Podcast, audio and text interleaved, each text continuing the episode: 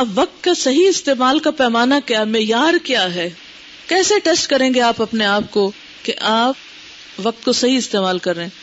کوئی پیمانہ یہ جاننے کا کہ وقت صحیح استعمال ہو رہا ہے زندگی صحیح استعمال ہو رہی ہے۔ اپنے آپ کو جاننا تو ضروری ہے نا؟ کس اصول پہ جانے گے خود کو؟ آپ دیکھیں کہ حضرت جنید بغدادی نے ہماری یہ مشکل بڑی آسان کر دی۔ ان کا ایک کال بڑا ہی مفید ہے۔ وہ کہتے ہیں کہ ہر لمحے یہ دیکھتے رہو یعنی اپنے آپ کا احتساب کیسے کرو، کیسے پرکھو خود کو کہ اللہ سے کتنے قریب ہو رہے ہو۔ یعنی کوئی بھی جو کام کر رہے ہو، اس سے تمہیں اللہ تعالیٰ کی کتنی قربت نصیب ہوگی، شیطان سے کتنے دور ہوئے ہو، جنت سے کتنے قریب ہوئے ہو اور جہنم سے کتنے دور ہوئے ہو۔ یعنی کوئی بھی کام جب آپ کرنے لگے تو ضرور سوچیں کہ اس کام سے مجھے اللہ تعالی کا کیا قرب ملے گا۔ بعض اوقات ہم اس میں پھر اسی طرح جیسے پہلے صبح بات ہوئی نا، تنگ نظری کا شکار ہو جاتے ہیں۔ ہم نے چند مخصوص ریچولس کو یا چند مخصوص چیزوں کو یہ سمجھ رکھا ہے کہ صرف اللہ کے قرب کا یہی ذریعہ ہے۔ تو پھر آپ کو یہ معلوم ہونا چاہیے کہ اللہ کا قرب حاصل کرنے کے ذریعے کیا ہیں ایک بڑی مشہور حدیث ہے جس سے مسئلہ حل ہو جائے گا۔ یاد ہے کسی کو؟ اچھا اور دیکھیے کہ ہم وقت کا صحیح استعمال کر رہے ہیں یا نہیں، تو ہمیں دیکھنا ہوگا کہ جو کام ہم کرنے جا رہے ہیں، اس سے ہمیں اللہ تعالیٰ کا قرب ملے گا یا نہیں۔ قرب کو پانے کے لیے مثلا ہم اللہ تعالیٰ کو بلند ہمیشہ سمجھتے ہیں۔ جو بھی میں کام کر رہا ہوں، اس کے لیے مجھے قرب اتنا ملے گا یا اتنا ملے گا؟ یہ بھی سوچنا چاہیے نا کہ قرب جو ہے، وہ کتنا ملے گا مجھے؟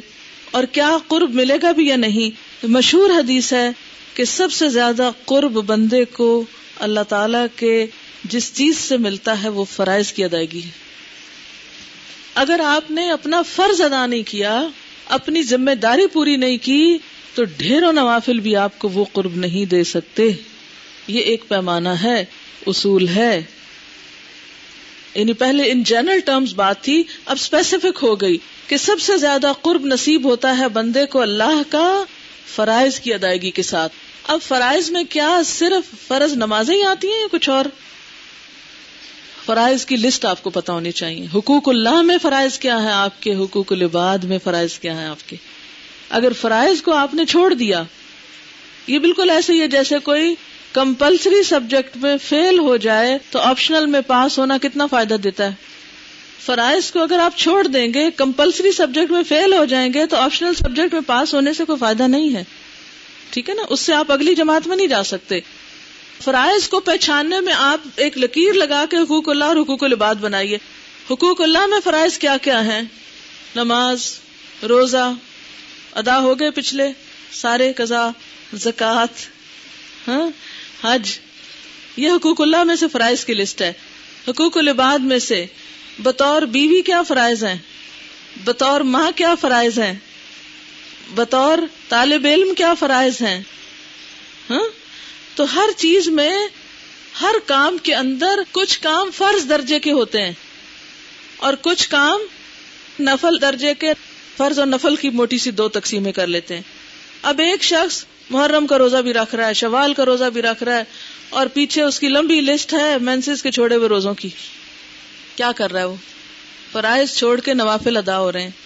تو سب سے پہلی جو پرائرٹیز ہیں، ان کی تقسیم فرائض اور نوافل کے اعتبار سے کیجیے کچھ لوگ نماز جلدی جلدی پڑھیں گے۔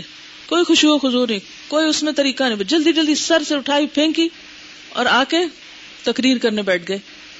ہوں تو نماز کا کیا حال کیا آپ نے؟ اچھا بعض لوگ شوہر کھانا مانگ رہا ہے، نفل پہ نفل پڑے جائیں گے۔ ہمیں وہ آج ٹیچر نے نفل کا بڑا فائدہ بتایا تھا۔ اس میں کوئی شک نہیں۔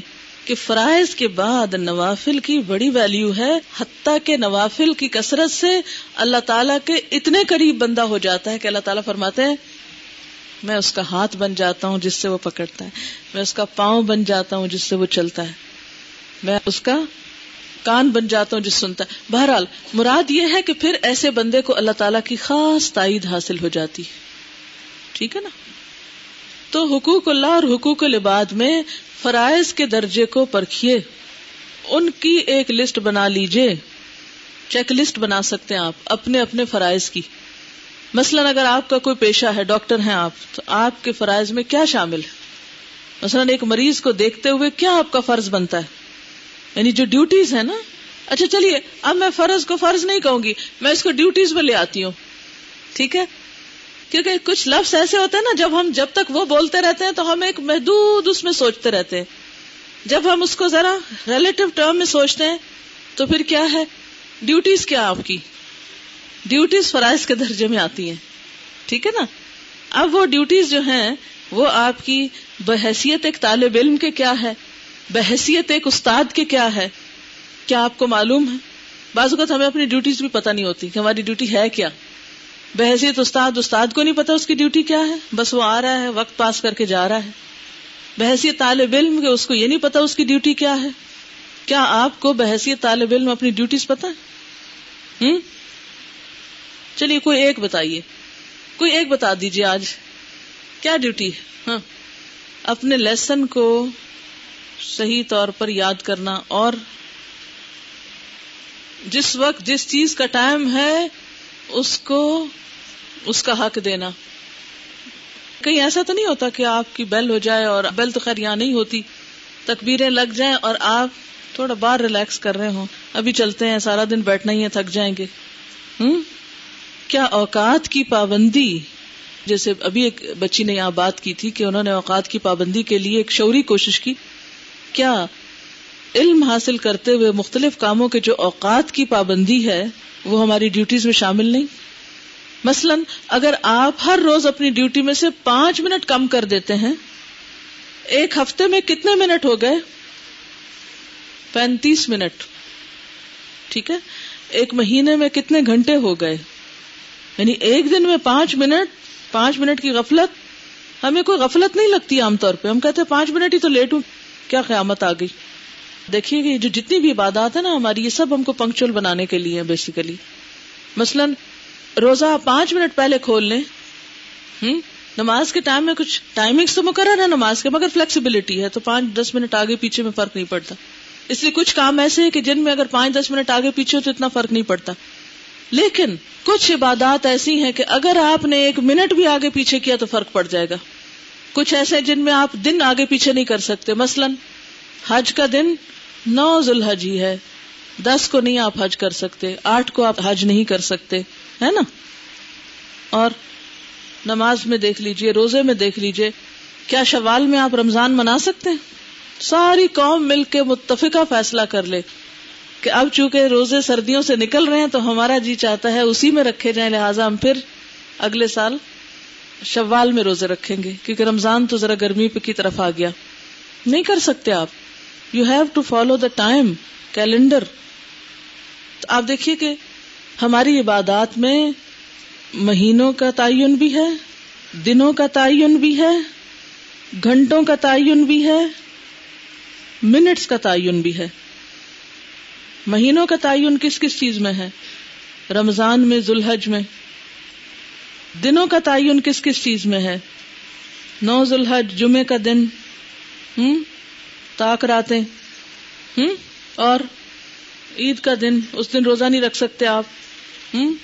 عبادات میں، عید کی نماز آپ ایک دن پہلے ہی پڑھ کے رکھ لیں۔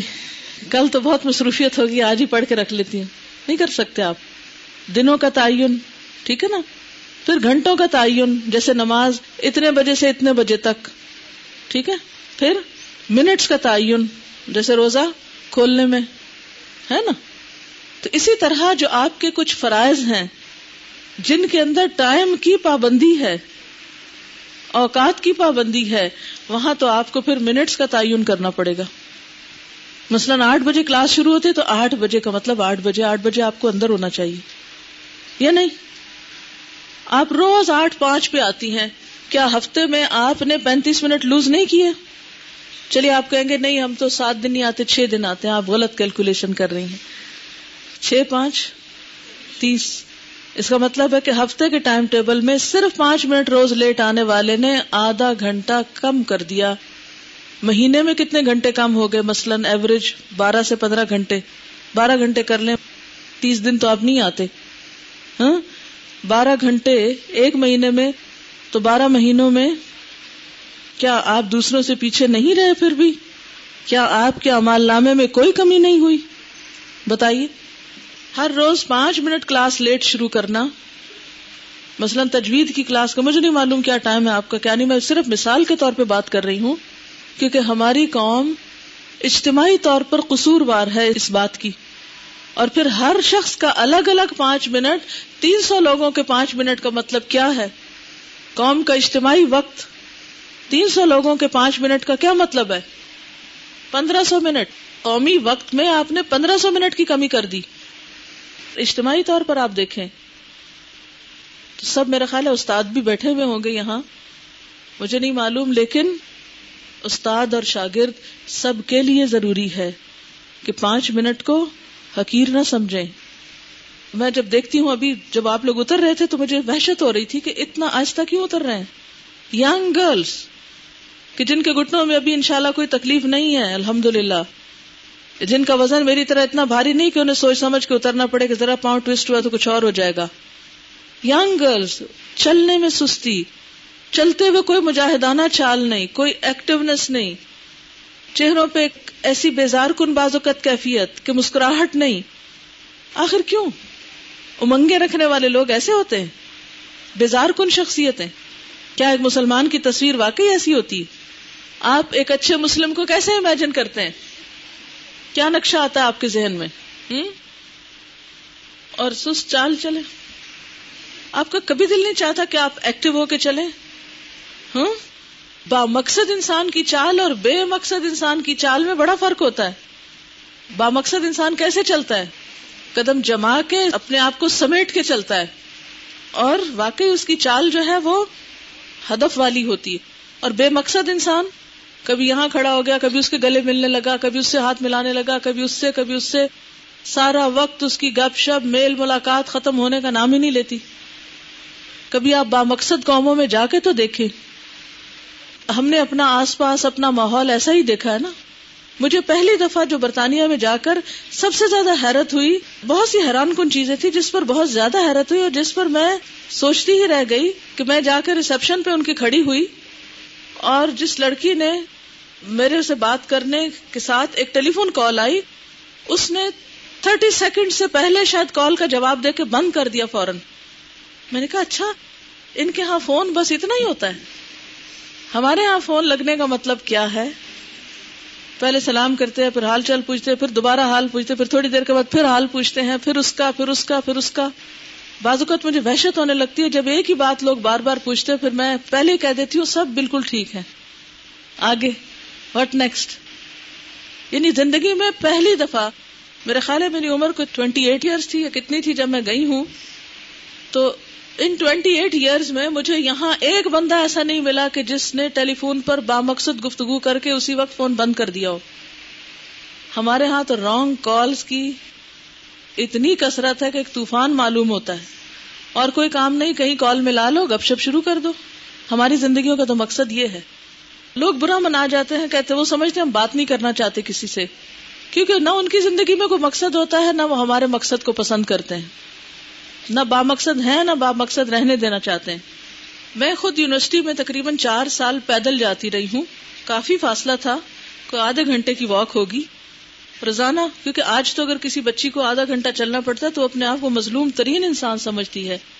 کہ ہائے سارے گاڑیوں پہ جا رہے ہیں، بسوں پہ جا رہے ہیں، میری جیب میں پیسے نہیں کہ میں بھی کوئی بس پہ بیٹھ جاؤں۔ یعنی آدھا گھنٹہ چلنا ہم اپنی شان کے خلاف سمجھتے ہیں۔ ہاں؟ میں نے تقریباً چار سال میں، ہو سکتا ہے ایک یا دو دن کوئی سواری کی ہو جب بہت زیادہ برف تھی یا بہت ہی کوئی طوفانی کیفیت تھی، ورنہ پیدل پیدل جانا، پیدل آنا، آدھے گھنٹے کا تقریباً رستہ تھا۔ میرے ساتھ اور بھی یونیورسٹی کے اسٹوڈینٹس چل رہے ہوتے تھے تو پہلی دفعہ یہ چیز بھی میں نے بہت زیادہ نوٹ کی کہ یہ لوگ بہت تیز چل رہے ہوتے ہیں یونیورسٹی جاتے وقت۔ کیونکہ ٹائم پہ پہنچنا ہوتا ہے کلاس میں، تیز چل رہے ہوتے ہیں اور لٹرلی میں بعض اوقات مقابلہ کرتی تھی کہ اچھا میں نے اس سے آگے چلنا ہے، اس سے آگے جانا ہے، اور میں نہیں کر پاتی تھی کیونکہ بچپن سے عادت ہی نہیں تیز چلنے کی۔ کسی نے احساس ہی نہیں دلایا کہ تیز چلو۔ نہ کوئی استاد بتانے والا، نہ کوئی اور بتانے والا یعنی اس کو۔ مطلب نہیں کہ ہش ہش کرتے ہوئے چلو، نہیں، باوقار چالو، مگر نبی صلی اللہ علیہ وسلم کی چال کس طرح تھی؟ قدم جما کے چلتے تھے اور ایسے چلتے تھے جیسے پہاڑ سے اتر رہے ہوتے۔ آپ کو پتا ہے کہ پہاڑ سے اترتے وقت انسان آہستہ چل سکتا ہے؟ پہاڑ سے اترتے وقت آپ رک رک کے چلتے ہیں، پاؤں کھسکا کے چلتے ہیں۔ کیسی چال ہوگی؟ ایک نیچرل تیزی ہوگی ان نیچرل نہیں۔ کچھ لوگ ان نیچرل چھم چھم چھم کر کے چل رہے ہوتے ہیں۔ ایک ہوچے سے انداز میں، یہ ان نیچرل تیزی ہے۔ اور ایک نیچرل یا فطری تیزی کیا ہے؟ کہ قدم جما کے آپ بامقصد طریقے سے موقع پہ وقت پہ پہنچے آگے۔ پش کرتے ہوئے، دھکے دیتے ہوئے نہیں۔ تو یہ جب تک ہم اپنی عادتیں نہیں بدلیں گے، جب تک ہم اپنے رویے نہیں بدلیں گے، ہم اپنے وقت کا صحیح استعمال نہیں کر سکیں گے۔ یعنی وقت کے صحیح استعمال کے لیے ہمیں اپنے ایٹیٹیوڈ بدلنے ہوں گے۔ اور کوئی کچھ کہنا چاہے سلسلے میں؟ جی آپ فرمائیے۔ اس لیے میں کہتی ہوں کہ چلے، باہر کے لوگوں کو تو سمجھ نہیں۔ جو سمجھ گئے ہیں، وہ تو کچھ تبدیلی کریں اپنے اندر۔ اب بھی حال کیا ہوتا ہے کہ اگر کوئی فون گھر سے آ جائے آپ لوگوں کا، جو ہاسٹل میں لوگ رہتے ہیں، کیا وہ ناراض نہیں ہوتے اس بات پہ کہ آپ نے پانچ منٹ کے بعد کال کیوں کاٹ دی؟ ہوتے ہیں نا؟ برا بھی مناتے ہیں، ناراض بھی ہوتے ہیں۔ کوئی کام کی بات ہو تو ہو، لیکن بعض اوقات ہم گھنٹوں، جو لوگ تو ہاسٹل میں، ان کو نہیں، جو دوسرے گھروں میں رہتے ہیں، آپ اپنے روزانہ کے ٹیلی فون ٹائم کو کاؤنٹ کرے روزانہ کتنے منٹ بات کرتے ہیں کم از کم جو موبائل ہوتے ہیں نا، اس کے اوپر ان کمنگ اور آؤٹ گوئنگ آتی ہیں۔ ایک دن میں اس کو چیک کر رہی تھی تو ان کمنگ چالیس گھنٹے تھی، جو کہ یعنی دوسروں کی کال مجھے آئی ہوئی تھی۔ آؤٹ گوئنگ فور آورس تھی۔ تو میں سوچ رہی تھی کہ کتنے فیصد ٹائم صرف مجبوری میں کٹتا اور چالیس گھنٹے کا کیا مطلب ہے؟ تقریباً دو دن۔ تو جب سے میرے پاس موبائل آیا ہے، اس کا مطلب ہے کہ دو دن تو میرے کس میں گزر گئے۔ صرف لوگوں سے باتیں کرتے۔ سوچے ذرا۔ اور اس وقت میں اپنا حساب کر رہی تھی اس میں کتنے فیصد کار آمد تھا اور کتنے فیصد بیکار تھا۔ آج تو ہمیں نہیں پتا چل رہا کہ ہم اپنا وقت کہاں گزار رہے ہیں، لیکن کل قیامت کو تو پورا کیلکولیشن سامنے آ جائے گی نا۔ مثال کے طور پر اگر آپ آٹھ گھنٹے روز سوتے ہیں اور آپ کی زندگی ساٹھ سال ہے کل، تو کتنے سال سو کے گزارے آپ نے؟ کبھی سوچا آپ نے؟ بیس سال سو کے گزار دیے زندگی کے۔ یہ ایک موٹا سا حساب ہے۔ کیونکہ بہت کم لوگ میں نے دیکھے ہیں جو آٹھ گھنٹے سے کم سوتے ہوں۔ ایوریج لوگ آٹھ گھنٹے نہ سوئے بیمار پڑتے ہیں۔ اگر ساٹھ سال بھی آپ نے زندگی پائی اور صرف آٹھ گھنٹے روز سوئے، تو بیس سال آپ نے سو کے گزارے۔ باقی چالیس سال رہ گئے آپ کے پاس۔ تو گویا، اصل زندگی آپ کی پھر کتنی ہے؟ ساٹھ نہیں، چالیس۔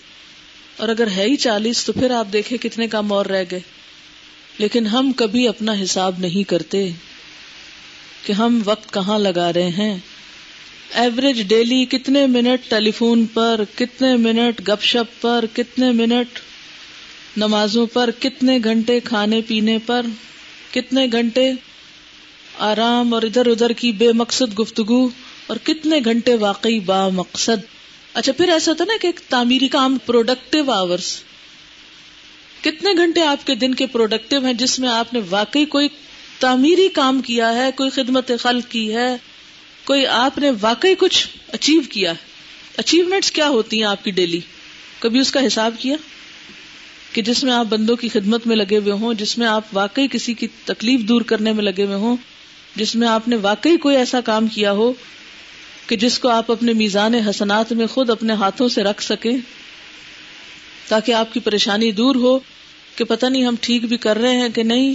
یہ پریشانی کیوں ہے جو شروع میں گفتگو ہوئی تھی کہ یہ پریشانی ہے کہ پتہ نہیں ٹھیک بھی کر رہے ہیں کہ نہیں اور پتہ نہیں قبول بھی ہوگا کہ نہیں، یہ گو مگو کی کیفیت آخر کیوں؟ یہ لا ادری اور مدہوشی کی کیفیت کے پتہ نہیں تو پتہ ہونا چاہیے۔ لائف میں ایک ایٹیٹیوڈ ہوتا ہے لا ادری ایک فرقہ تھا۔ یعنی لوگوں کا ایک گروہ تھا تو وہ ان سے جو بات پوچھتے وہ کہتے ہم نہیں جانتے، ہمیں نہیں پتا ہوں؟ تو بات یہ ہے کہ ہمیں پتا ہونا چاہیے۔ کل قیامت کے دن جب اللہ تعالیٰ پوچھے کتنا رہ گیا تو لوگ پتا نہیں، کوئی پتا نہیں۔ تو اس لا علمی سے نکلیے باہر۔ بے یقینی سے یقین کی طرف آئیے، شک سے یقین کی طرف آئیے۔ بالکل صحیح اور ہو سکتا ہے ان کے لیے سوال بھی نہیں ہو کہ یہ کیا سوال ہے۔ یہ کیوں پوچھ رہے ہیں؟ یعنی پہلی دفعہ ہو سکتا ہے کہ کوئی پوچھے گا اچھا یہ بھی کوئی بات ہوتی ہے۔ حالانکہ انسان اور حیوان کا سب سے بڑا فرق یہی ہے۔ کہ حیوان صبح گھر سے کوئی پلاننگ کر کے نہیں نکلتا، بس وہ چل پڑتا ہے، رستے میں جو کھانے کی چیز مل جائے کھا لیتا ہے۔ کچھ پینے کا کہیں مل جائے تو پی لیتا ہے۔ عامر بن قیس ایک زاہد تابعی تھے۔ ایک شخص نے ان سے کہا، آؤ بیٹھ کے باتیں کریں۔ انہوں نے جواب دیا، پھر سورج کو بھی ٹھہرا لو۔ پھر اس کو بھی ٹھہرا لو، پھر فالتو باتیں کرتے ہیں۔ جب ہم کر چکیں گے تو پھر وقت تو چلا دینا پہیا گھما دینا دوبارہ۔ ہم فضول وقت گزارے فالتو باتیں کریں، کام کی کریں، وقت گزرتا جائے۔ وہ تو ہاتھ سے نکلتا جائے، وہ تو پسلتا جائے، وہ نہیں رکے گا۔ البیرونی کا نام سنا کسی نے؟ کس نے نہیں سنا؟ سچ بولیے۔ کس نے نہیں سنا وہ البیرونی؟ ٹھیک ہے، چند لوگوں نے نہیں سنا۔ اس کا مطلب میجورٹی جانتی الحمد للہ البیرونی کی زندگی بہت زیادہ سفر میں بھی گزری، مطالعے میں، مشاہدے میں، دنیا گھوم پھر ڈالی، بہت سے علوم حاصل کیے۔ بہت نام پیدا کیا، کتابیں لکھی۔ کہا جاتا ہے کہ جب ان کی وفات کا وقت قریب تھا، نزا کے عالم میں تھے، لیکن ابھی کچھ ہوش میں تھے۔ تو ان کے پاس ایک فقی ان کی بیمار پرسی کے لیے آئے کہ میں ذرا حال پوچھ کے آؤں۔ تو وہ ان سے یعنی البرونی فقی سے میراث کا ایک مسئلہ پوچھنے لگے۔ کہنے لگے کہ مجھے میراث کا فلاں مسئلہ سمجھ میں نہیں آیا، ذرا بتا دو۔ اب ایک شخص جس کو پتا ہے میں چند لمحوں کا مہمان ہوں، اسے کیا ضرورت ہے؟ اب اس نے کسی کا مسئلہ حل کرنا ہے۔ لیکن وہ کیا چاہتے تھے کہ میری موت اس حال میں آئے کہ میں علم کے ایک اگلے درجے پر ہوں، جو مجھے نہیں پتا وہ میں جان لوں، جان کے مروں۔ دنیا میں تو اب اس علم کا انہیں کوئی فائدہ نہیں ہونا تھا، لیکن آخرت کے اعتبار سے تو بہرحال فائدہ مند تھا نا۔ بجائے اس کے کہ وہ وقت ادھر ادھر کی گپ شپ میں اچھا پھر وہی باتیں دوبارہ اچھا پھر رات کیسے گزری، پھر دن کیسے گزرا، پھر بیماری شروع کہاں سے ہوئی؟ جیسے ہمارے ہاں ہوتا ہے کہ کوئی فوت ہو جائے، اس سے پوچھے بھی کیا ہوا تھا اس کو۔ اگر وہ ایک آدھ مختصر بات کرنے کی بجائے شروع ہوتے ہیں، کوئی آٹھ دس دن پہلے صحت کی حالت سے۔ کہ یوں اچھے بلے کھا پی رہے تھے، دفتر آ جا رہے تھے، ایک دن یوں کہا، دوسرے دن یوں کہا، پھر ایک دن پھر آہستہ آہستہ آہستہ۔ پھر وہ ایک طویل قصہ آتے آتے پھر وفات ہوتی ہے۔ پوچھنے والا بھول کے پوچھ تو بیٹھے، پھر آپ اٹھ نہ سکے وہاں سے۔ کہ کچھ اور کریں اب اور یہ کہانی معلوم نہیں کتنی دفعہ دہرائی جاتی۔ کیا تعزیت کا یہی مصنون طریقہ ہے؟ کیونکہ ہمارے پاس دل کو خوش کرنے، دل کو بہلانے کا کوئی مثبت، تعمیری کام ہے کوئی نہیں۔ اس لیے ہم لا علمی میں نہ سمجھی میں وہی وہی باتیں دہراتے رہتے تو البیرونی جیسے لوگ موت سے چند گھڑیاں پہلے بھی واقعی مہد سے لحد تک علم حاصل کرتے ہیں۔ کیا ہماری زندگی میں ایسا کچھ ہے؟ کوئی ایسا پلان کوئی ایسا پروگرام کوئی ایسی ایسا ایٹیٹیوڈ کوئی ایسا رویہ، کوئی ایسا طریقہ کہ ہم بھی اپنے لمحوں کا استعمال جانے لمحوں کے استعمال کو مفید کریں، لمحات سے فائدہ اٹھائیں۔ اتنی بڑی زندگی سے تو کیا فائدہ اٹھانا؟ سالوں اور مہینوں کی بات چھوڑیں، لمحوں پہ آئیں۔ تو بات یہ ہے کہ اسلام میں جہاں ایک طرف یہ کہا گیا ولطن نفس ما قدمت لغد، وہاں دوسری طرف فراغت کا کانسیپٹ کیا ہے۔ کبھی آپ کے ٹارگٹ پورے اور مثلاً آپ نے دن کے ٹارگٹ رکھے، یہ پڑھنا، یہ لکھنا، یہ اس کو یہ کام یہ کام یہ کام آپ نے۔ اور اتفاق یہ ہوا کہ اس میں سے آپ کے پاس پندرہ منٹ بچ گئے۔ آپ کے کام آپ کے توقع سے پہلے پورے ہو گئے۔ تو پھر آپ کیا کریں گے؟ اس ٹائم کو کیسے استعمال کریں گے؟ مشن مکمل ہو جانے پر ٹارگٹ اچیو کر لینے پر، قرآن پاک میں اللہ تعالیٰ کیا فرماتے ہیں؟ فضا فرغ تھا فضا فرغ تھا جب تم فارغ ہو جاؤ، تو ٹائم کل کیا کرو۔ فضا فرغ فن سب و الا رب کا فرغب جب تم فارغ ہو جاؤ، تو اپنے آپ کو تھکا ڈالو۔ یہ مومن کبھی فارغ نہیں ہوتا۔ اور سب سے بہترین کام کیا وہ الا رب کا فرغب کوئی بھی ایسا کام شروع کر دو جس سے اپنے رب کی طرف رجوع ہو جائے۔ ذکر، تسبیح، تلاوت، کوئی بھی چیز۔ تو فارغ وقت کا استعمال کیسے ہوگا؟ امام ابن تیمیہ کو قید کر دیا گیا۔ تو لوگوں کو بڑی تکلیف ہوئی۔ کسی نے کہا کہ یہ تو بڑی ذاتی ہوئی ہے اور بہت بڑا نقصان ہے۔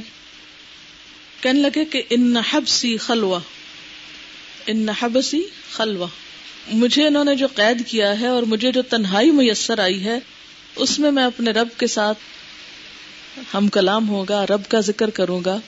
مجھے خلوت نصیب ہوگی، کیونکہ جو خلوت ہوتی ہے، اس میں جو اللہ تعالیٰ کو یاد کرنا ہوتا ہے، وہ ہر وقت لوگوں کے بیچ میں بیٹھ کے تو یاد نہیں ہو سکتا۔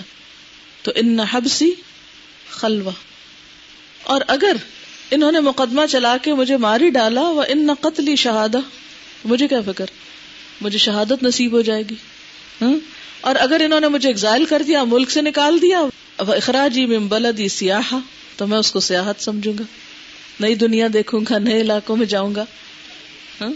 تو یہ ہوتا ہے ایک بامقصد انسان کا زندگی کے بارے میں نظریہ کہ کوئی اس پہ غالب نہیں آ سکتا۔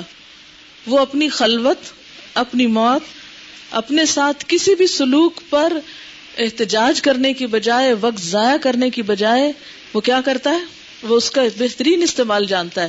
ہم اپنے آپ سے پوچھیں کہ کیا ہم بھی اپنی زندگی میں پیش آنے والے جو مختلف unusual unexpected unwanted attitude ہوتے ہیں یا جو معاملے ہمارے ساتھ پیش آ جاتے ہیں، کیونکہ ہمارا عام طور پر وقت کس طرح ضائع ہوتا ہے یہ کب ضائع ہوتا ہے؟ جب ہم ان ایکسپیکٹڈ صورت حال سے دو چار ہو جاتے ہیں۔ اب کہتے ہیں، میں نے یہ پلان کیا تھا، یہ دیکھو بیچ میں یہ فلاں ٹپک پڑا، اب تو سارا درم برم ہو گیا، اب تو یہ بڑا ظلم ہو گیا، اب تو میں الجھ گئی اور اب تو میں سارا کام چھوڑ کے بیٹھ جاتے۔ آج یہ کیوں ہو گیا؟ یہ اب خبر میں نے سن لیا تب تو میں کچھ کرنے کے قابل نہیں رہی۔ آج تو فلاں شخص نے مجھے یہ کہہ دیا تو اب میرے دل سے تو غم ہی نہیں جا رہا اس کا۔ کتنے نازک ہیں ہم، کتنے کمزور ہیں ہم، کتنا اپنے ساتھ ظلم کرنے والے ہیں۔ ہم سب بہت حساس ہیں۔ اس لیے ہمارے ساتھ ایسا ہوتا ہے۔ بہت سینسیٹیو ہیں، لیکن صرف اپنے معاملے میں، دوسروں کے معاملے میں نہیں۔ ہم بہت پسند کرتے ہیں یہ کہلوانا کہ وہ اصل بات یہ کہ میں سینسیٹیو بہت ہوں۔ بہت حساس انسان ہوں۔ کبھی پوچھا جائے کہ کس معاملے میں حساس ہے؟ تو نتیجہ کیا ہوگا؟ صرف اپنی ذات۔ اگر مجھے کوئی نقصان پہنچے یا میرے کسی مفاد کو کوئی نقصان پہنچے تو میں بے حد حساس ہوں۔ بہت دکھی ہو جاتی ہوں اور اس دکھ میں پھر میں مزید اپنا قتل کرتی ہوں، اپنے آپ کو نقصان دیتی ہوں۔ لیکن کسی اور کے معاملے میں بے حص ہوں۔ یہ ایک بہت بڑا فیکٹر ہے وقت کے ضیاع کا۔ اسی پہ کڑتے رہنا، جلتے رہنا، پریشان رہنا کہ میرے ساتھ فلاں نے ایسا کیوں کر دیا، فلاں ایسا کیوں کرتا ہے، فلاں ایسا کر دے گا، وغیرہ وغیرہ۔ یہ ایک بہت بڑا ٹائم ویسٹر اور زندگی کو ضائع کرنے والا ہے۔ محل کے حیات ہے۔ تو وقت کے صحیح استعمال کے لیے ایک اور اصول کیا ہوگا؟ وقت کی صحیح تقسیم۔ کیونکہ صحیح کاموں میں وقت آپ استعمال نہیں کر سکتے جب تک اس کو صحیح تقسیم نہیں کرتے۔ ٹھیک ہے نا؟ تقسیم میں کیا ہے؟ عقل مند شخص کے لیے ہے کہ اس پر کچھ گھڑیاں گزرے جبکہ وہ اپنے رب سے باتیں کرے یعنی خلوت میں ہو۔ وہ ہو اور اس کا رب ہو، کوئی تیسرا نہ ہو۔ ہم نے کتنی دفعہ زندگی میں یہ چاہا کہ میں اور میرا رب ہوں، بس اور کوئی تیسرا نہ ہو۔ چاہتے کبھی رب کے ساتھ الگ وقت گزارا؟ ہم تو ہر وقت شغل میلے کے شوقین ہوتے ہیں۔ اکیلے میں تو بور ہو جاتے ہیں ہم۔ تو دیکھنا یہ چاہیے کہ تنہائی میں ہمارے دل کا عالم کیا ہوتا ہے؟ تنہائی میں ہم کیا کرتے تنہائی کو کیسے گزارتے یعنی ہمارے وقت کا ایک حصہ تنہائی میں بھی ہوتا ہے۔ اچھا کچھ لوگ اس میں ایکسٹریمسٹ ہو جاتے ہیں، صرف تنہائی پسند ہی ہوتے ہیں۔ کسی سے کوئی معاملہ رکھنا پسند نہیں کرتے، یہ ایک دوسری انتہا ہے۔ تو کچھ گھڑیاں ایسی گزرے کہ جب انسان کیا کرے، اپنے رب سے، اپنے رب سے گفتگو کرے۔ آپ پوچھیں گے، کیا گفتگو؟ مثلاً کیا گفتگو ہو سکتی ہے اپنے رب سے؟ کوئی بتائے گا؟ جی ہاں ایک تو فارمل طریقہ ہے دعا کا، اور اس کو کاؤنٹر کریں گے، یہ جو اس نے مجھے کہہ دیا، وہ جو اس نے میرے ساتھ کر دیا، وہ جو فلانے نے زیادتی کر دی، وغیرہ وغیرہ، یہ ساری باتیں کس سے کرنے کی ہیں؟ پھر جو خدشات ہیں، خوف ہیں، مستقبل کے بارے میں پریشانیاں ہیں، یہ جو میں نے شروع میں آپ سے کہا نا، کیا سوچتے ہیں مستقبل میں؟ اسی لیے کروایا تھا کہ پھر ہم اپنے وقت کی جب تقسیم کریں گے، تو پھر ہم اس میں ان مسائل کا علاج بھی سوچیں، ٹھیک ہے؟ اگر آپ کو اپنے رب سے تنہائی میں بات کرنی پڑی، کیا بات کریں گے؟ ہم ہر ایک کو اپنا مسئلہ بتاتے ہیں اور ہر ایک اپنے الٹے دماغ سے یا سیدھے سے کیا کرتا ہے؟ کوئی سیدھا یا الٹا حل پیش کر دیتا ہے اس کا۔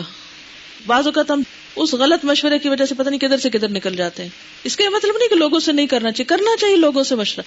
منع نہیں ہے لوگوں سے بھی ڈسکس کر سکتے ہیں، لیکن اللہ تعالی سے کیے بغیر بات پوری نہیں ہے۔ کوئی اور بتائے گا پیچھے سے کہ اگر آپ کو تنہائی میں اپنے رب سے بات کرنی پڑے تو آپ کیا بات کریں گی؟ شابش، ایک تو یہ کہ ہم ہر بات کر سکتے ہیں، وہ بھی جو ہم اوروں سے کرتے ہیں، وہ بھی جو ہم کسی سے نہیں کر سکتے۔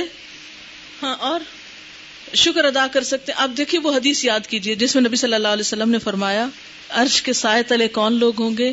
جن میں سے ایک وہ ہوگا کہ جس نے ذکر اللہ خالین ففادت عیناہ ذکر اللہ خالین ففادت عیناہ جس نے تنہائی میں اللہ کو یاد کیا، پھر اس کے آنسو بہ پڑے۔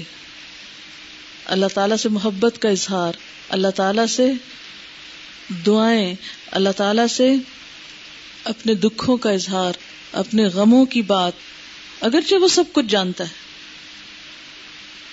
بالکل، آپ دیکھیے کہ ہر محب محب کا مطلب ہوتا محبت کرنے والا، اپنے محبوب، جس سے وہ محبت کرتا ہے، اس کے ساتھ تنہائی چاہتا ہے، تنہائی میں بات کرنا چاہتا ہے، یا نہیں؟ اکیلے میں بات کرنا چاہتا ہے۔ کیا یہ ایک فیکٹ ہے؟ ایک متری سی بات ہے۔ ہم ایک طرف تو اللہ سے محبت کے بڑے دعوے کرتے ہیں، اور دوسری طرف کبھی تنہائی میں اللہ سے بات ہی نہیں کی، جو اپنی زبان میں ہو، جو اپنے احساسات پر مبنی، جس میں ہم اپنی فیلنگز اور اپنے جذبات کا اظہار اللہ تعالی کے ساتھ کریں۔ یہ وقت کی تقسیم پر یا مختلف کاموں پر اب آپ سے میں بات کر رہی ہوں کہ ایک وقت ایسا گزرے کہ جب انسان کیا کرے؟ کہ جب انسان اپنے رب سے تنہائی میں بات کرے اور کبھی کبھی باتیں کرتے کرتے اللہ کو یاد کر کے اللہ تعالی سے اداس ہو کے رو بھی پڑا کرے۔ کیونکہ حدیث میں آتا ہے نا کہ جو اللہ تعالیٰ کی ملاقات کو محبوب جانتا ہے، اللہ تعالیٰ سے ملنے کا شوق رکھتا ہے، اللہ تعالیٰ بھی اس سے ملنا چاہتے ہیں۔ اور جو اللہ تعالیٰ کی ملاقات کو ناپسند کرتا ہے اللہ تعالیٰ بھی اس سے نہیں ملنا چاہتے۔ تو اپنی محبتیں، اپنے شوق، سرگوشیاں اپنے رب سے کیا کریں۔ پھر آپ دیکھیں گے کہ زندگی کا لطف پائیں گے۔ ہم کچے سہارے ڈھونڈتے ہیں۔ کبھی ادھر کبھی ادھر۔ پھر بتا بیٹھتے ہیں، الٹا اور ندامت ہونے لگتی۔ بتائے بغیر چین نہیں آتا، بتا چکتے ہیں تو بے چین ہو جاتے۔ کہ نہیں؟ اکثر ایسے ہوتا نا ہاں، کیا فائدہ؟ اس سے اچھا تو نہ ہی کرتے۔ اور خاص طور پر اس وقت جب اگلا ہماری مرضی کا جواب نہ دے، اس وقت تو اور زیادہ پھر دکھ لگتا ہے کہ اس سے اچھا تھا نہ ہی بتاتے۔ اس کو تو بتانے کو کوئی فائدہ ہی نہیں ہو اس پہ تو جو نہیں رنگی۔ اس نے تو حل ہی نہیں کیا میرا مسئلہ۔ شکوے شکوے شکوے۔ کڑواہٹ کڑواہٹ کڑواہٹ۔ یہ زندگی کی خوشیاں پانے کا راز ہے۔ کر کے تو دیکھ۔ پھر عقل مند شخص کے لیے ہے۔ کہ کچھ گھڑیاں ایسی گزرے جب وہ اپنے آپ کا احتساب کرے، اپنے آپ کو کھنگالے پرولے اپنا سیلف انالیس کرے۔ سیلف انالیس وہ کیسے ہوتا ہے؟ کوئی بتائے گا آپ میں سے؟ سیلف انالیس کیا ہوتا ہے؟ کیسے ہوتا ہے؟ ہاں آپ فرمائیے۔ اصل میں ہم اپنے ساتھ بھی تو سچے نہیں ہوتے نا۔ غلط فہمیوں اور خوش فہمیوں کا شکار رہتے ہیں۔ اپنے اندر کوئی خامی ہم کو نظر نہیں آتی۔ آتی ہے کوئی خامی؟ بالکل نہیں آتی، اس لیے کہ اگر کوئی احساس دلا دے تو بڑے سخت ناراض ہوتے ہیں۔ سننا ہی نہیں چاہتے۔ تو کس طرح ہوتا ہے سیلف انالیس اپنے ساتھ سچا ہونا، اس کے لیے سب سے پہلے اپنے ساتھ سچا ہونا پڑتا ہے، اعتراف کی صلاحیت کو ابھارنا پڑتا ہے، اور دونوں طرح بیلنسڈ ویو ہوگا، خامیاں بھی دیکھیں گے، اور اپنی صلاحیتوں کو بھی پہچانیں گے۔ کیا کر سکتی ہوں میں؟ کیا صلاحیت اللہ نے مجھے دی ہے؟ کیونکہ اپنے آپ کو پہچاننا بے حد ضروری ہے۔ اگر آپ اپنی صلاحیتوں کو پہچانیں گے نہیں، تو ان کو صحیح استعمال بھی نہیں کر سکتے۔ اور کیا کریں گے؟ اور کیسے کریں گے اپنا احتساب؟ اپنا احتساب کیا چیز ہوتی ہے؟ دیکھیے، میں اس لیے بار بار آپ سے پوچھ رہی ہوں کہ آپ کا ذہن کھلے کام کرنے لگے، ورنہ تو آپ اس میں عمل ہی نہیں کر سکتے کہ کر سکتے ہیں۔ اگر آپ کو کرنا ہی نہیں آتا تو آپ کریں گے کیا؟ صرف سن کے گھر چلے جائیں گے۔ کیا فائدہ ہوگا؟ یہ تو اس لیے سن رہے ہیں نا کہ اس پہ ہم نے عمل کرنا ہے۔ تو اپنا سیلف انالیس کرنے کے لیے سب سے مفید ترین وقت جس میں آپ کا دل آپ سے سچ بولے گا، وہ رات کی تنہائی ہے۔ جب سوتے ہوئے آنکھ کھل جائے اپنی۔ کبھی کھلی ہے سوتے سوتے آنکھ؟ اس وقت کبھی دل پکارا ہے آپ کو؟ کچھ بتاتا ہے آپ کا دل؟ آپ کی ضمیر بتاتا ہے آپ کو اپنی کوئی غلطی؟ جب آپ سویرے اٹھتے ہیں تو پہلا خیال کیا آتا ہے؟ عام طور پر یا کسی ایسے کام کا جو آپ نے اچھا کیا ہو یا کسی ایسے کام ہو جو آپ نے غلط کیا ہو۔ ایک دفعہ ضمیر ضرور آ کے روشنی کے ایک وہ فلیش کر کے آپ کو بتا کے اسی وقت رخصت ہو جاتا ہے۔ چاہے تو اس کو محفوظ کر لیں اور چاہے ویسٹ کر دیں جانے دیں۔ لیکن ضمیر بتاتا ضرور ہے انسان کو بلل انسان و اللہ نفس ہی بصیرہ ولو القا معذیرہ انسان اپنے آپ سے خود خوب آگاہ ہے، وہ کیا ہے، کیا نہیں۔ بس یہ ہے کہ ہم آئینہ دیکھنا نہیں چاہتے۔ اپنی گندی شکل دیکھنا نہیں چاہتے۔ کیونکہ جو تصویر ہم کو اچھی نہیں لگتی ہو تو ہم فوراً پھاڑ دیتے ہیں، کہ نہیں؟ کوئی تصویر جو ہماری مرضی کے خلاف ہو، اس کو تو ہم رکھتے ہی نہیں ہیں، البم میں سجا کے، کہ رکھتے ہیں۔ تو ہم اپنی غلطیوں کو نمبر ایک دیکھنا ہی نہیں چاہتے۔ اور اگر کوئی دکھائے تو ماننا نہیں چاہتے، تسلیم نہیں کرنا چاہتے۔ تو پھر کیا کرنا ہوگا؟ آپ ایسا کریں نا، ایک چھوٹی سی پرسنل سے پرسنل ڈائری بنائے چھوٹی سی، چھوٹی چھوٹی، بالکل۔ جس میں وہ باتیں لکھیں جو آپ نے اپنے رب سے کرنی ہے جس میں وہ باتیں لکھیں جو آپ کے اندر خرابیاں ہیں۔ وہ چیزیں لکھیں جو آپ کرنے کے قابل اپنی صلاحیتیں لکھیں۔ بے شک وہ صرف ایسی ہو کہ جو آپ ہی کو پتا ہو، کوئی اور نہ پڑے اس کو، جس میں آپ سچ لکھ سکیں۔ ہاں؟ اپنا نام نہ لکھیں۔ کچھ نہیں ہوتا، ایسی کیا بات ہے؟ ہم ڈائری میں لکھ رہے ہیں، لوگ ویسے ہی جانتے ہیں ہم کو۔ ہم ڈائری چھپا رہے ہیں، لوگوں کو ویسے ہی پتا ہے کہ ہم کیا ہے کہ ڈائری پہ لکھ کے زیادہ تھوڑی نظر آئیں گے۔ اس کو تو پتا ہے، اس کے ساتھ ہمیں خود بھی پتا ہونا بے حد ضروری چلیے، ایسی گھڑی جبکہ وہ خدا کی تخلیق میں غور کر رہا ہو۔ کائنات میں غور و فکر۔ اللہ کی کریشن میں غور و فکر۔ یہ کیسے کریں گے؟ چلیے، اس کا بھی تھوڑا سا طریقہ جان لیتے ہیں نا، تاکہ وقت کا صحیح استعمال ہو۔ ایسا نہ ہو ہم غور و فکر پتے میں کر رہے ہوں اور پہنچ جائیں ہم کسی اور جگہ۔ بظاہر لگ رہا ہو، ظاہریت میں کہ ہم پتے میں غور کر رہے ہیں۔ دماغ ہمارا کہیں اور ہو۔ تو یہ بھی تو خود کو دھوکہ دینے والی بات ہوگی کیسے کرتے ہیں کائنات میں غور و فکر؟ ہاں۔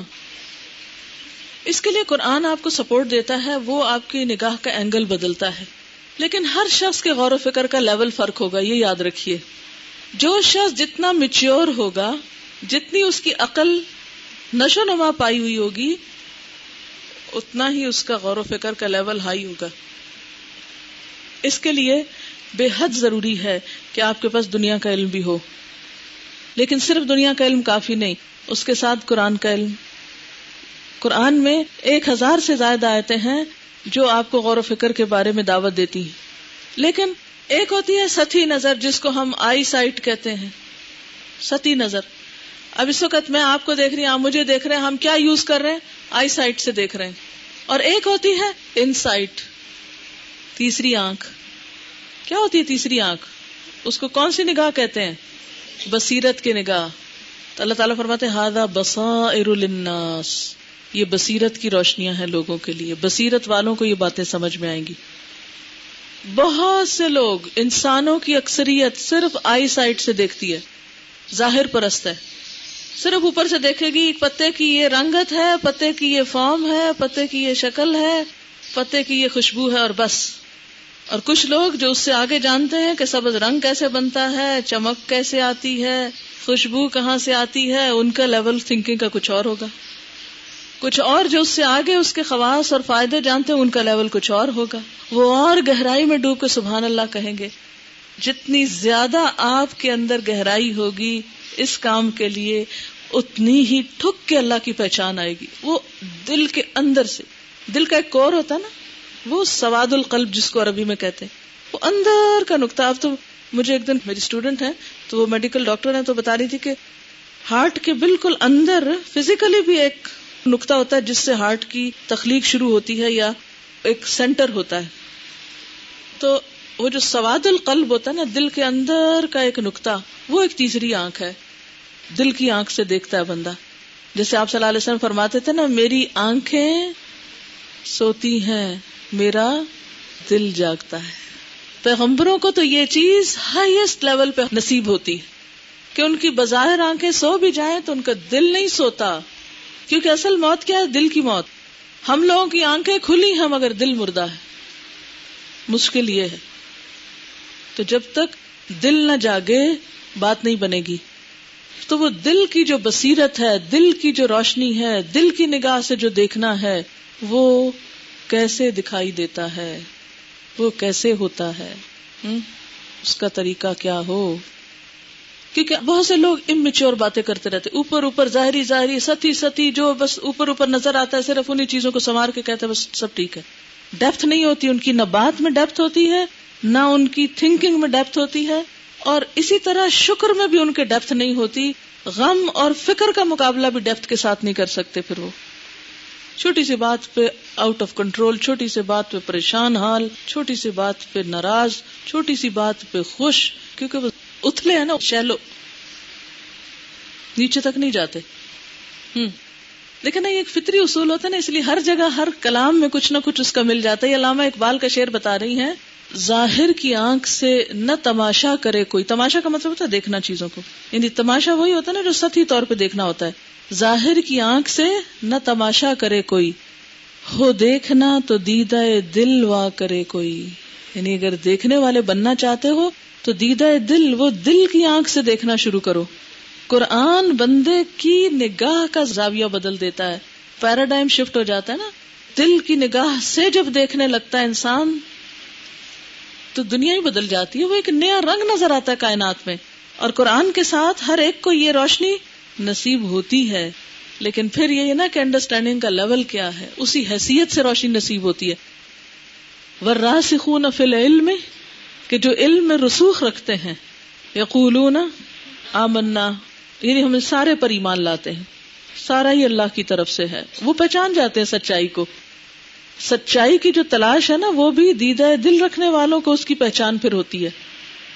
تو یہ اس وقت ہوتی ہے جب ظاہر سے ذرا صبر کے ساتھ آپ نیچے اترے یہ بالکل درست ہے اور تجربے کی بات ہے کہ یعنی جیسے ڈپریشن کی کیفیت آنے لگتی ہے، یا خوف، یا غم، یا غصہ، یا اس کیفیت میں ہوتا ہے، تو آپ اگر اپنے ماحول کو چھوڑ دیں، نکل جائیں تھوڑی دیر باہر، تھوڑا واک کریں، تسبیح کریں، آپ دیکھیں گے کہ فوراً آپ کا مزاج بدل جائے گا۔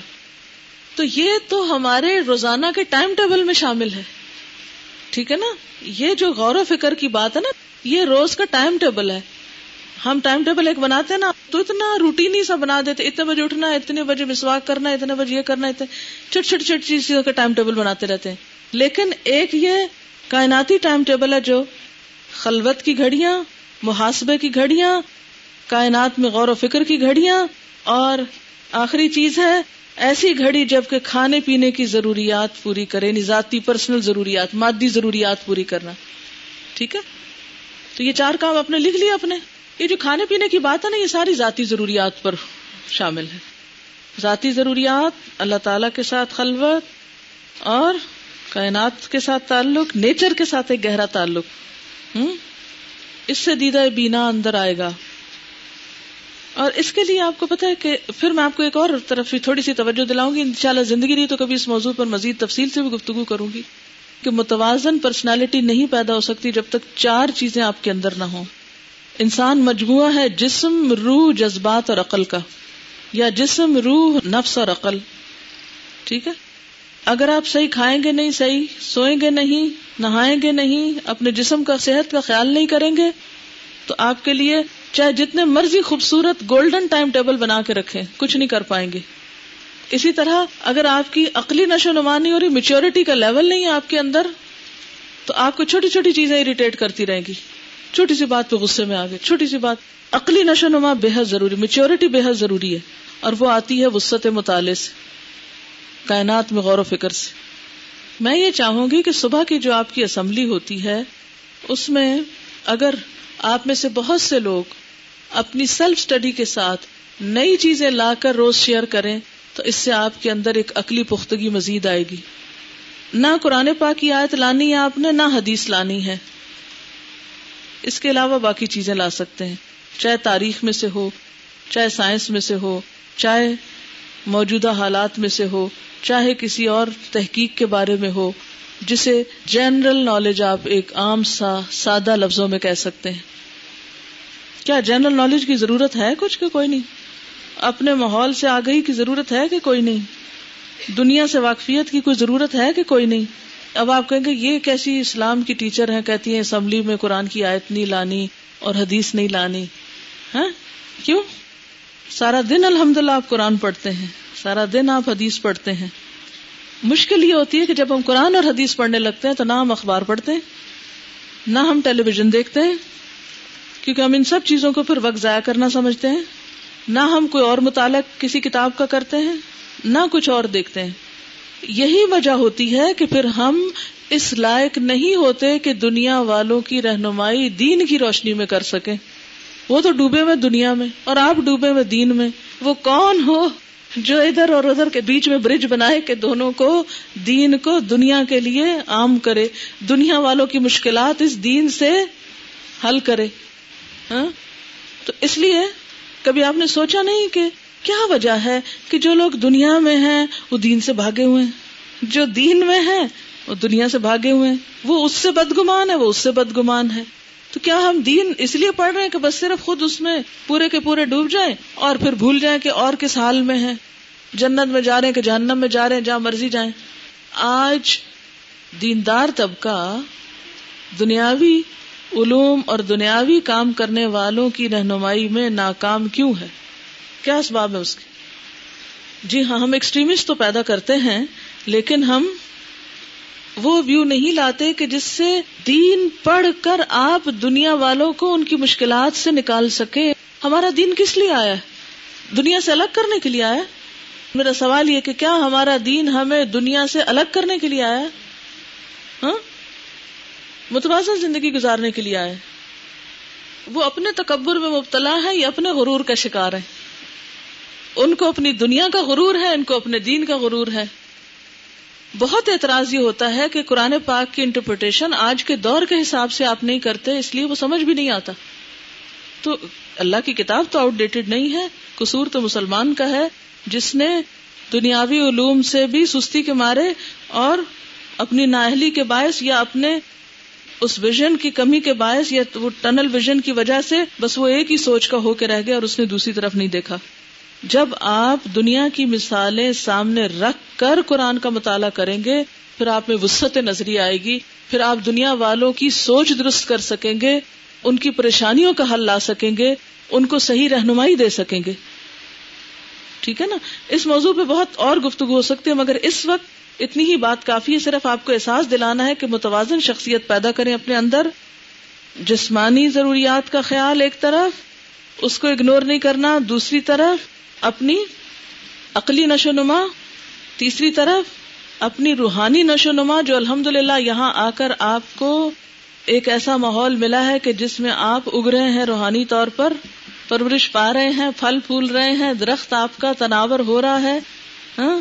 اور اسی کی بنیاد پر آپ کی جذباتی نشو نما ہوگی۔ کیونکہ جذباتی طور پر ہم کب توازن کھو بیٹھتے ہیں؟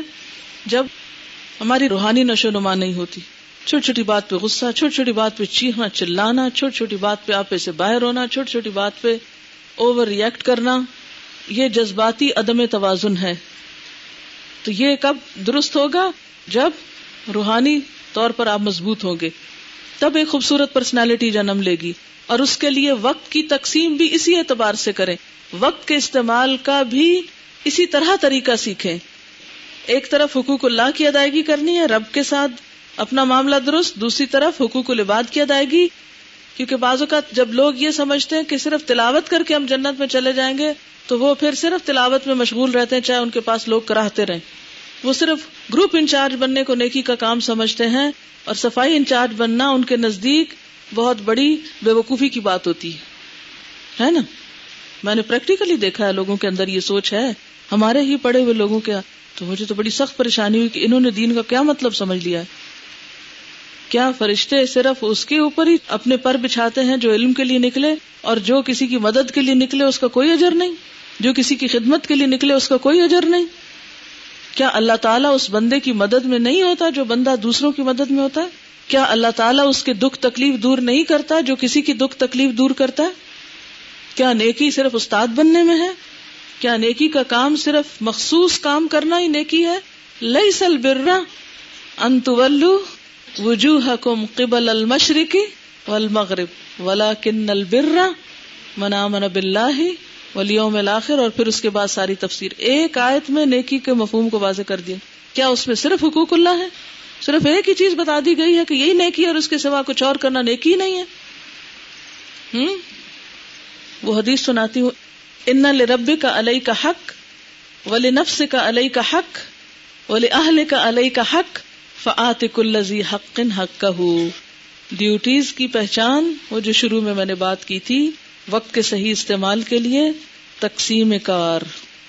وقت کے اوپر ہم نے بات کی، اب یہ کہ وقت کی تقسیم اور وقت کے صحیح استعمال کے بارے میں ہمیں کس طرح اپنی پلاننگ کرنی ہے تاکہ ہمارے اندر ایک سینس آف اچیومنٹ تو ہو، لیکن ہم بیکاری کا یا بد دلی کا یا افسوس اور حسرت کا شکار نہ ہو تاکہ اپنے مختلف جو رولز ہیں ہمارے اور گولز ان کو پورا کر سکیں، اپنی تخلیقی صلاحیتوں، اپنی جسمانی، روحانی، عقلی نشو نما، اپنے معاشرتی تعلقات، ان سب چیزوں میں ایک بیلنس قائم کر سکیں۔ اسی کے ساتھ اجازت چاہوں گی کیونکہ وقت ختم ہو چکا ہے۔ یعنی اس کام کا۔ ویسے تو الحمد للہ ابھی زندگی کچھ باقی ہے جس نعمت کی قدر ضروری ہے۔ اوکے۔